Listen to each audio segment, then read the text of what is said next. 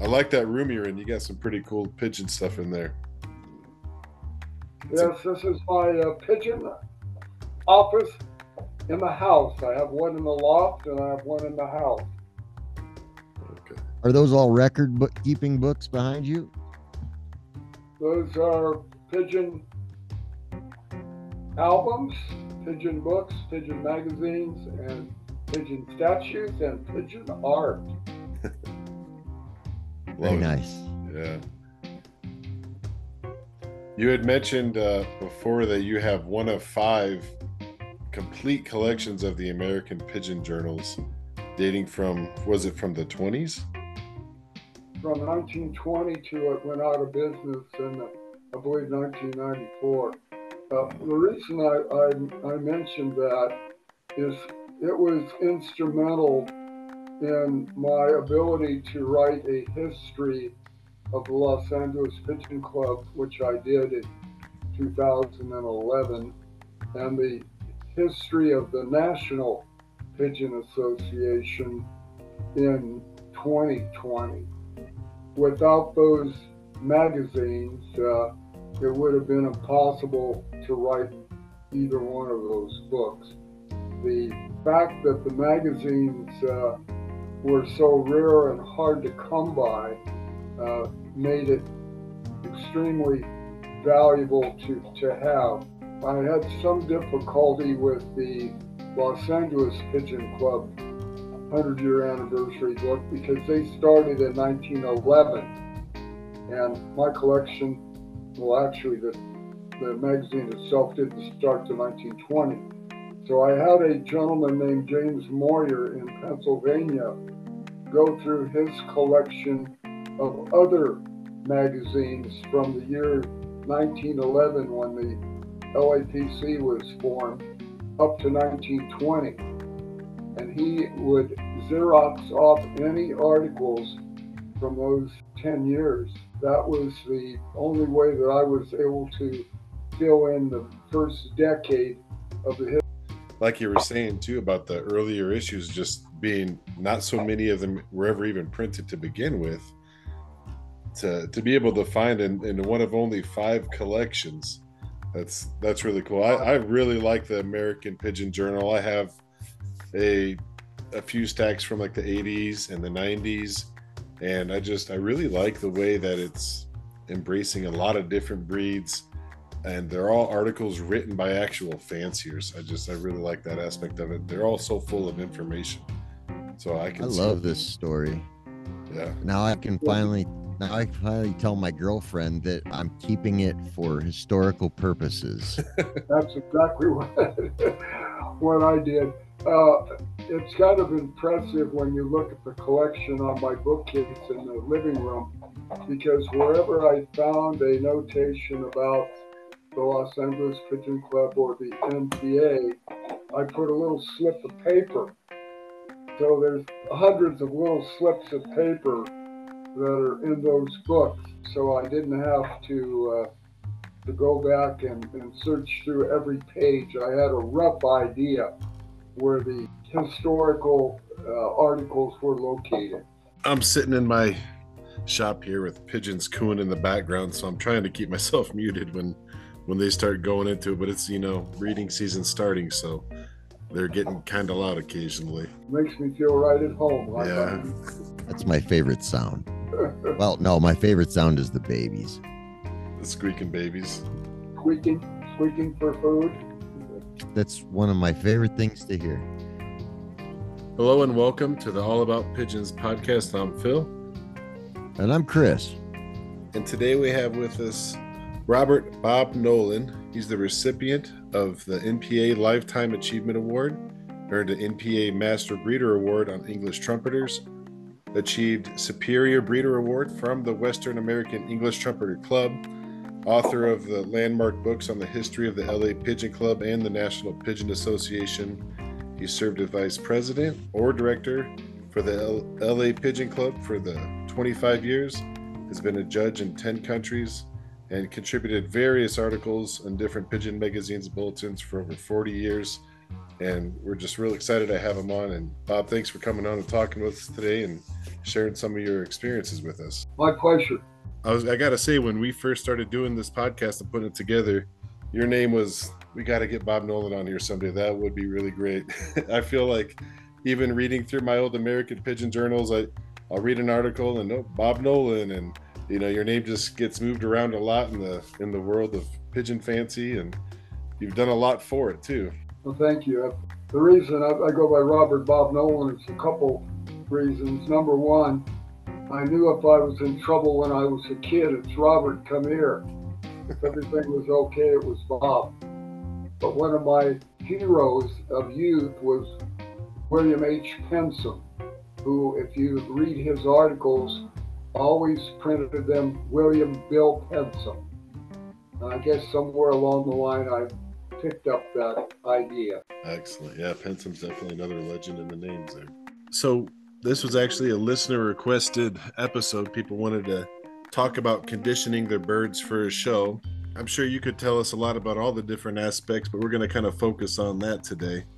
Before we get into all the different individual questions, maybe you'll you'll be able to answer some of them just by kind of shedding some light and telling us like what is your procedure when it comes time to pick that bird that you're going to take or birds um, time frame of when you do it and then step by step what are you doing for supplements vaccinations things like this? What's your procedure for getting a bird conditioned for a show?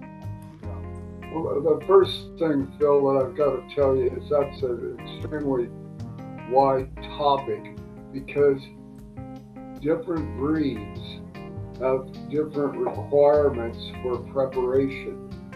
One of the biggest differentials is muff birds versus clean legged birds. And I have both varieties in, in large numbers. Uh, muff birds require quite a bit more preparation for shows. First off, we begin to pull out soiled and broken feathers approximately six to eight weeks before a show. As those feathers come in, we try to keep them in as best shape as possible and one of the ways we do that is we have a perch that is circular and is uh, away from the wall oh, approximately seven or eight inches, just long enough for the bird to turn all the way around on the perch without rubbing the feathers against the wall. Now, another thing that we have on that perch to prevent the birds from having their feathers soiled is we have a V-shaped piece of aluminum that catches the droppings from the birds uh, so the birds below are not not soiled. So that's one thing. Uh, pull them up, have them on perches that are away from the wall. Probably the best way to keep them up clean and conditioned is to have uh, shavings on the floor. I don't particularly have that. You know, this could be a, one of those cases where do as I say, don't do as I do. But because I have clean legged birds in with the muff birds, uh, most of my, all of my cages have a drop through floor. But the ideal situation is to keep the, the birds uh, on shavings. And We like to use cedar shavings because they have a nice odor to them. Another thing to keep the muffs clean, you want to uh, give them a bath a week or two before the show. You can't bathe the muff feathers uh, the day of the show, etc. They just don't uh, bounce back. The, oil and, and stuff in the feather needs a day or two to respond. So 20 team borax in the water is a good way to help uh, uh, rid the birds of any lice that they have, and it also cleans the feathers up. So a bath pan is also very crucial to keeping your birds in good shape.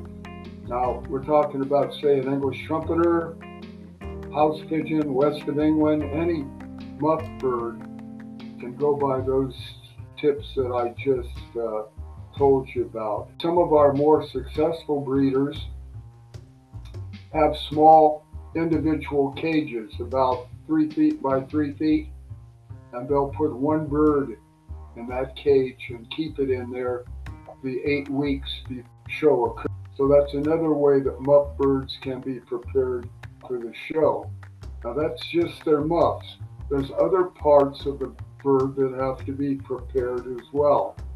If you have a crested bird, house pigeon, English trumpeter, Komorner, tumbler, nun, any crested pigeon, uh, you have two options. If the breed allows it, you can pluck the feathers in the crest that are out of the proper sequence, or if you're in such breeds as swallows and I believe nuns, they'll actually allow the breeder to scissor the feathers in the crest at the base of the skull, at the base of the crest, to uh, make it uh, more even. So that's another uh, preparation. If you're raising uh, breeds that are like pouters, they work best if you put them in an individual cage away from other birds and you actually coo with them and get them to become accustomed to you and want to see human companionship. So when they go into the judging pen, they're number one, not afraid of the judge, and number two, they will show off because they've been held in solitaire for such a, a long period of time. I could go on and on. I mean, almost every breed has got different things that have to be done. A fantail has to have its tail laid. So if a person is deciding to take up a particular variety of bird, they need to make the acquaintance of a person that has raised them for a, successfully for a long number of years, and they can be tutored by those fanciers. Uh, That's great advice. Different little tricks of the trade, so to speak, that uh, one can learn from a mentor. Yeah, someone specific to that breed. And I mean, you really gave us a lot of really good stuff right there, though. That was, that's all really good tips. Like you say, it's a pretty wide brush to say conditioning, but it's specific to each breed's. But your tips for each breed, especially, you know, clean legged and not, eh, pretty on point, pretty helpful, especially about the pouter. That's something really interesting, you know, because you got to get it to globe up for the judge. So keeping right. it keeping it isolated like that and separated, you know, used to you. I, I liked it. That's really good advice right there. Uh, some guys even take it to the extreme. Uh, they take and they put cardboard around three sides of the show coop or the individual uh, pen that they're uh, keeping the bird in so that they can't see the bird next to them. The station in a breed like Holle Croppers is crucial. And as soon as they see another bird, they break station. You'll find, uh, especially uh, with the Holle Croppers, often have papers on three sides of the cage so that the bird can only look forward. I've seen this in many pouter lofts as I've been looking that they generally isolate them and keep them virtually in the dark. I know they do that with the rollers to, to make the rollers fly better. They keep them in a darkened cage. I don't necessarily keep them in a dark cage. I keep them in a blind cage. The material I use is a punch plate and it allows light in, but you can't see through it very well. Do you find that the birds fly better than when you let them out? I'll be able to tell you that in two weeks because I changed my uh, I changed my kit box. Uh, the one I have now, it's very well lit, but uh, they've got limited visibility. I do have a, a, small opening on each side so that they can sight in. It's pretty much blind. Do you use any kind or recommend of any kind of supplements or medications for before or after a show? To be honest with you, I, I haven't used a lot of uh, preparation medications. We have used some. The most important, of course, is your vaccination for PMV. That's something that everybody you know, really needs to do because that disease is uh, very lethal. Once they get it, they either are going to die or they'll sometimes survive on their own but still have a twisted neck. So I would strongly suggest that anybody that uh, takes their birds to a show or mixes their birds with another loft of birds that they use the PMV vaccine.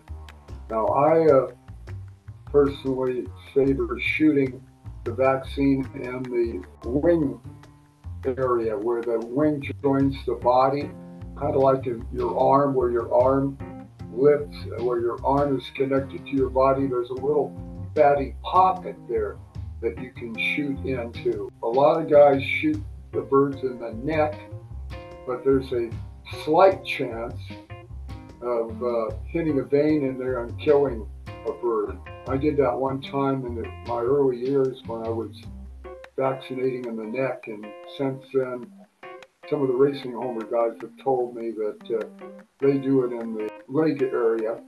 You shoot away from the leg, though, towards the body, and uh, you'll never kill a bird with a shot that way. Uh, PMV shot in the neck, you got a real rare chance of killing the bird, but it is possible. So I use the technique of the leg. And so you you is that the only vaccine that you give your birds is PMV? Yeah, you know, we're talking about medications and vaccines, which basically are the same thing. If we get a outbreak of some disease, then you may want to vaccinate for uh. Sometimes we'll use vitamins and and medications together uh, if there's an outbreak in the loft. Sometimes if you come back from a show, you, your birds may not have the immunity uh, the birds in that show do because each loft builds up its own set of immunities. If you mix a lot of birds together, of course, you're going to create. It's like like people going to a party and you got a hundred people in a, in a small room. You got a lot more chances of, of getting uh, something than you do if you're sitting out in the patio in the fresh air. Same thing with pigeons. Do you have a quarantine procedure for after the show? Yes, in fact, we're in it right now. We just returned from the national show in Louisville, Kentucky. The birds that were at that show have been put in individual cages uh, outside, and they're going to remain in there for probably two weeks. I didn't have quite enough cages for all of them, so a couple of my carrying cages have been put into use uh, for the uh, quarantine period. But that's that's a good idea. Uh, where the problem comes in is if you've got a large entry of birds. I only had 20 birds at the national, but if I go to the pageant of pigeons or San Diego County Fair or something, I might have 50 or 70 birds in that show, and that's when the quarantining becomes very difficult. Are you giving any uh, vitamins or anything like that as a supplement during that quarantine after a show? You know, I haven't done much in that. I know the racing pigeons uh, fraternity is big on on vitamins. I don't think the fancy pigeon guys as a whole uh, are as concerned about that. I think your racing pigeon being an athlete that it is, it may be more important. Other than a good bath with that 20 mule team, what uh, what do you do to uh, help with feather quality?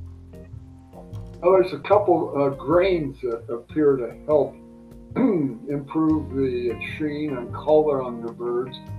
The one is flaxseed.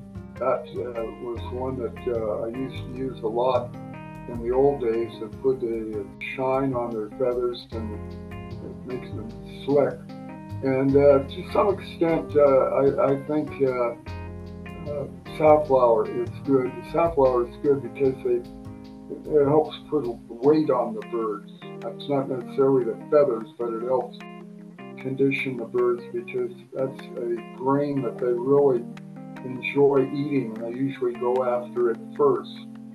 Uh, safflower is also helpful when you're weaning your babies, trying to get them to learn to eat. Put an extra handful of safflower in there. Or if the bird's sick, put some safflower down there and hopefully he'll, he'll eat that. And uh, hemp seed is another one that uh, will, will help with the condition of the feather. Uh, very good. Thank you for that. So what I'm gathering from most of it is that the oil in the grain is what's uh which helps. Yeah. What what we're looking at. Do you ever add have you ever tried adding any oil to the grain? Um, I use oregano oil. No, I have not, I have not done that. Okay. That's not saying to say that it's uh, not a good idea or it's not, you know, an aid, but I just have not done that myself. Gotcha. Yep. Everyone does. Everyone does it their own way, for sure.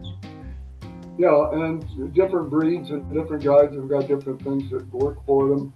Climate, of course, is is important.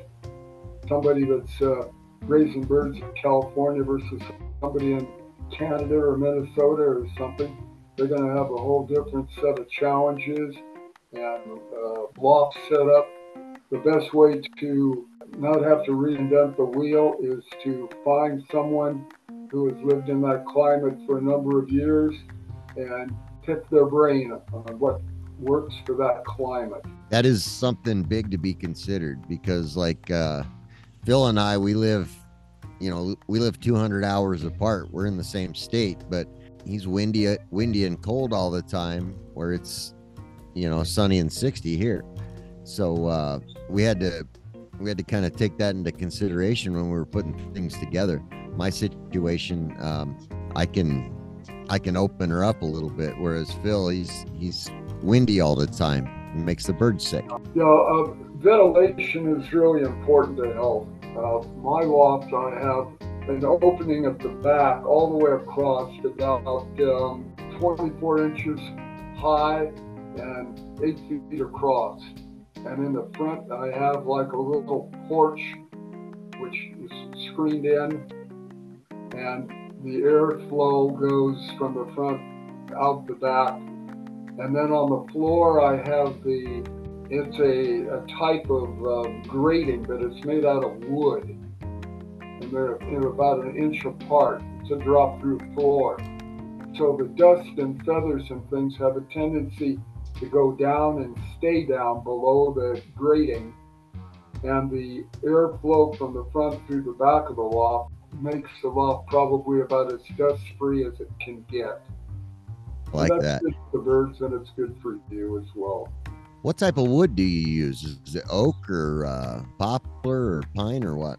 Uh, it's a real hardwood. I'm not sure uh, you can get it from Jed's Pigeon Supply, and I've got to say it's been in there for over 20 years, and it's scraped like once a week, and it's still held up. It's expen- It was expensive. The longevity of it has amazed me. It's, it's held up for over 20 years. Wow, that's awesome. They come in sections about three feet long and about um, you know 15 inches wide, maybe. Okay, we'll have to we'll have to look into that. And that was on Jed's. I saw that on a trip to Europe uh, when I was in Belgium and in Holland. Uh, we were taken out to uh, some of the racing homer lofts there. They all had the drop through, through floor. And I thought, you know, I'm going to try to use that when I got home. And it's hard on the muffs. It's not necessarily good to condition your birds on, but I think for the general health uh, of you and the birds, uh, the drop through floor and the openings in the back of the loft are, are crucial. I did hear something you said there that was uh, very interesting to me. I know what you said, but uh, I want to touch on it for just a second. You said it's uh, good for our health too, um, not only the birds. And why is that? Because the dust from the pigeons, obviously, any dust that you're breathing is, is not good.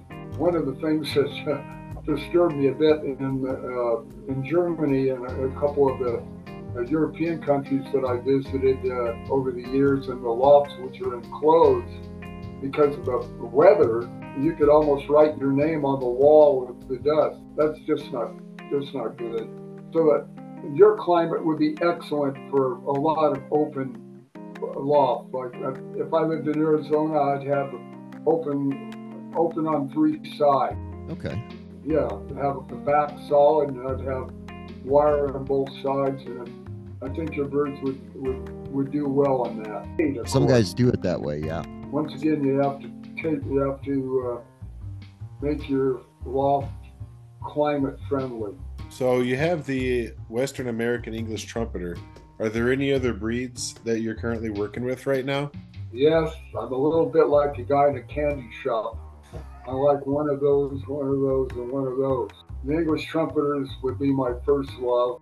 And then I've got the Holle croppers and Norwich croppers, Voorburg shield croppers, house pigeons, Pomeranian pouters, a few fantails.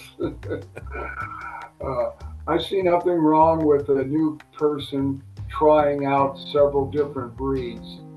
They will eventually find their niche, what one works best for them or what they want to, to have. But it is very tempting when you go to a show to see some cute little breed of pigeon and decide, well, why don't I get a pair of those? Always been an admirer of quality. It doesn't matter the breed. If, it, if I see a good quality uh, pigeon, I'm tempted to want to add that to my collection. But uh, I probably have more than I should. But uh, hey, you only live once. Hey, Bob, are you competing with all of those breeds? Yeah, we show almost all of them. I don't think we're not as uh, competitive in all. You can't be competitive in all of them to the to the, the same extent. You know, I, I enjoy the competing. That's uh, been a part of my life from the time I was in the third grade, and my dad got me signed up for uh, little league baseball and basketball, and down at checkers or anything I play. I want to I want to be uh, competitive in it uh, Cam Dick Gannigan. You probably know him from the NPA. Cam, he asked, "What was your favorite champion?"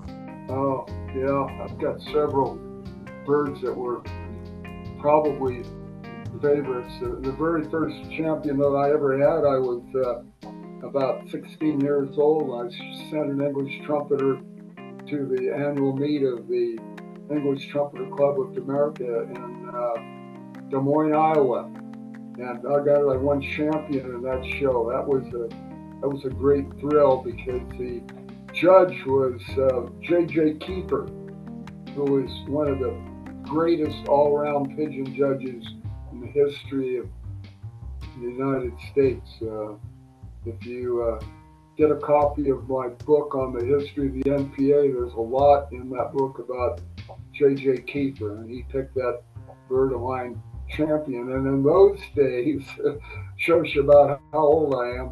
The bird went to that show by train. They traveled by railroad express. That bird was, it didn't have a name. It was just his band number was 5600.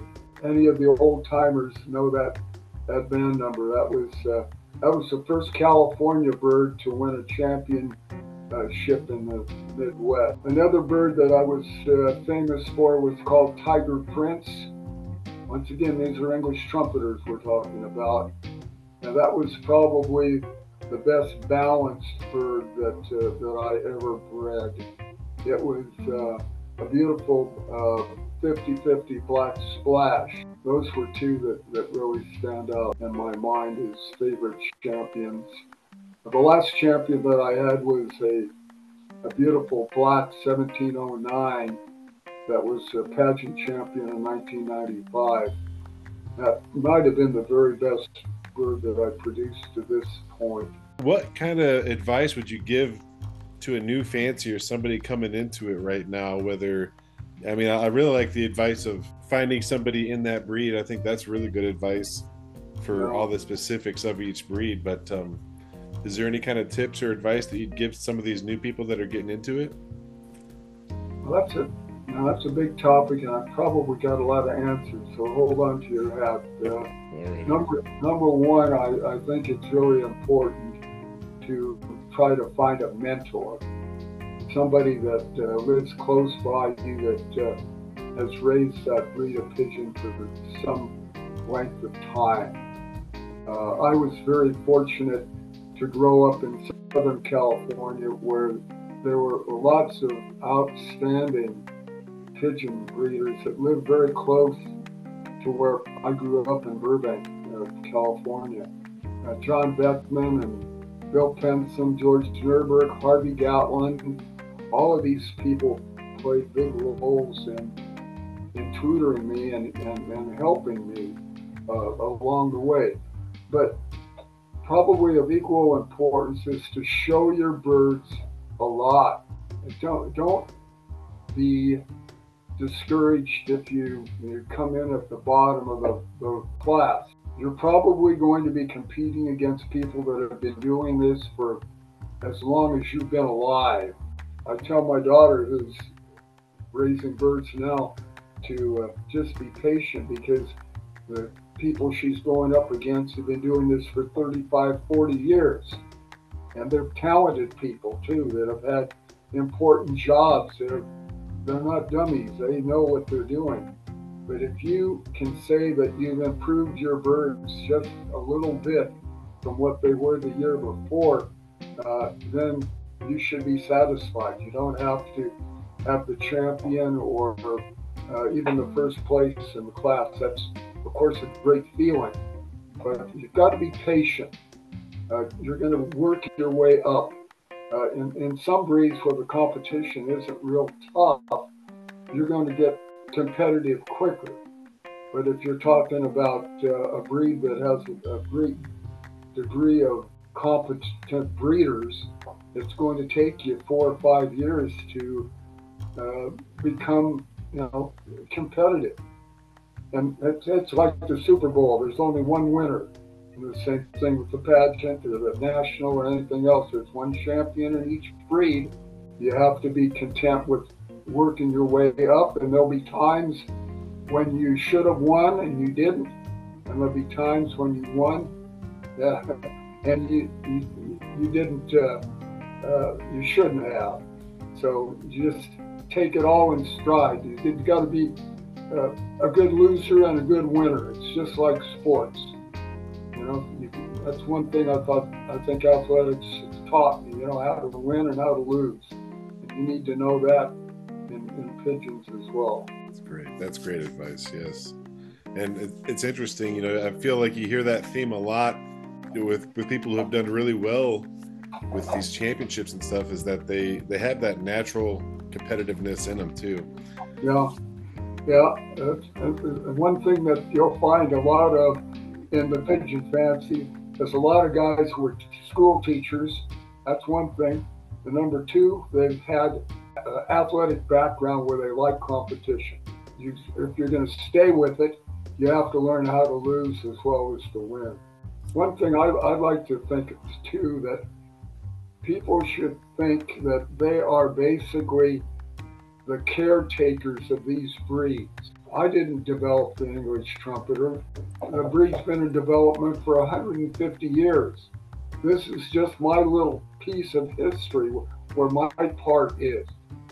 So, what you're doing is you're keeping alive the work of people that went on it before you, for the ones that spent their their life making a fantail or improving a Jacobin or making a roller roll deeper or a homer fly faster.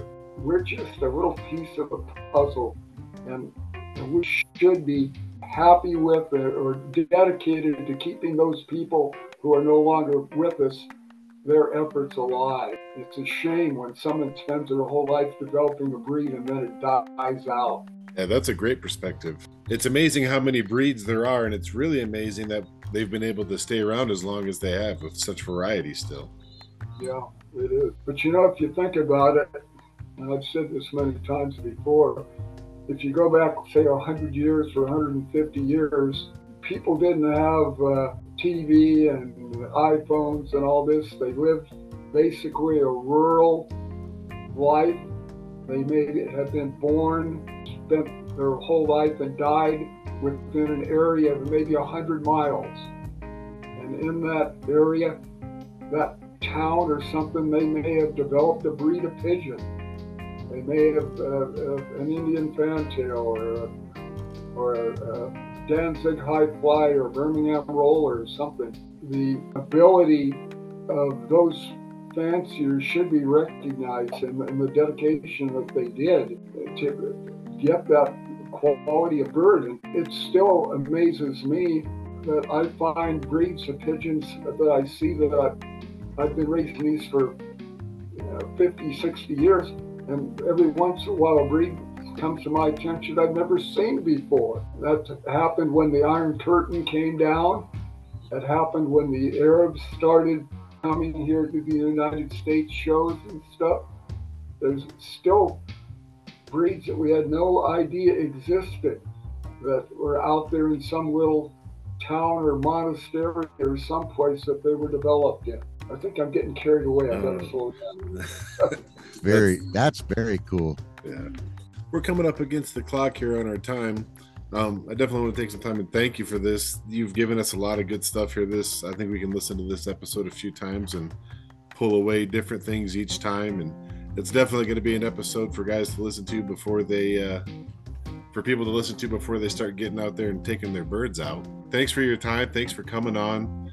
This has been great. We're really happy to have you. And hey, I'll be I'll be seeing you in a couple of weeks, I guess, up in uh, Utah. Right. We're going to go to the Hurricane Show, and we'll have an opportunity to uh, meet each each other firsthand, and uh, I'll try to steer some interesting interviewers your way. How about that? Yeah, that'd be great. I look forward to seeing your birds too. I definitely have. Uh, what do we got? Twenty five up there, Lonnie. I'm pretty jealous. I don't get to go to that show. I'm gonna have to sit that one out. I'll be there in spirit. That's right. I'll... Okay. Well, we hope you get to the pageant of pigeons. That's the one we talked about before. I think that would be a, a real value to you.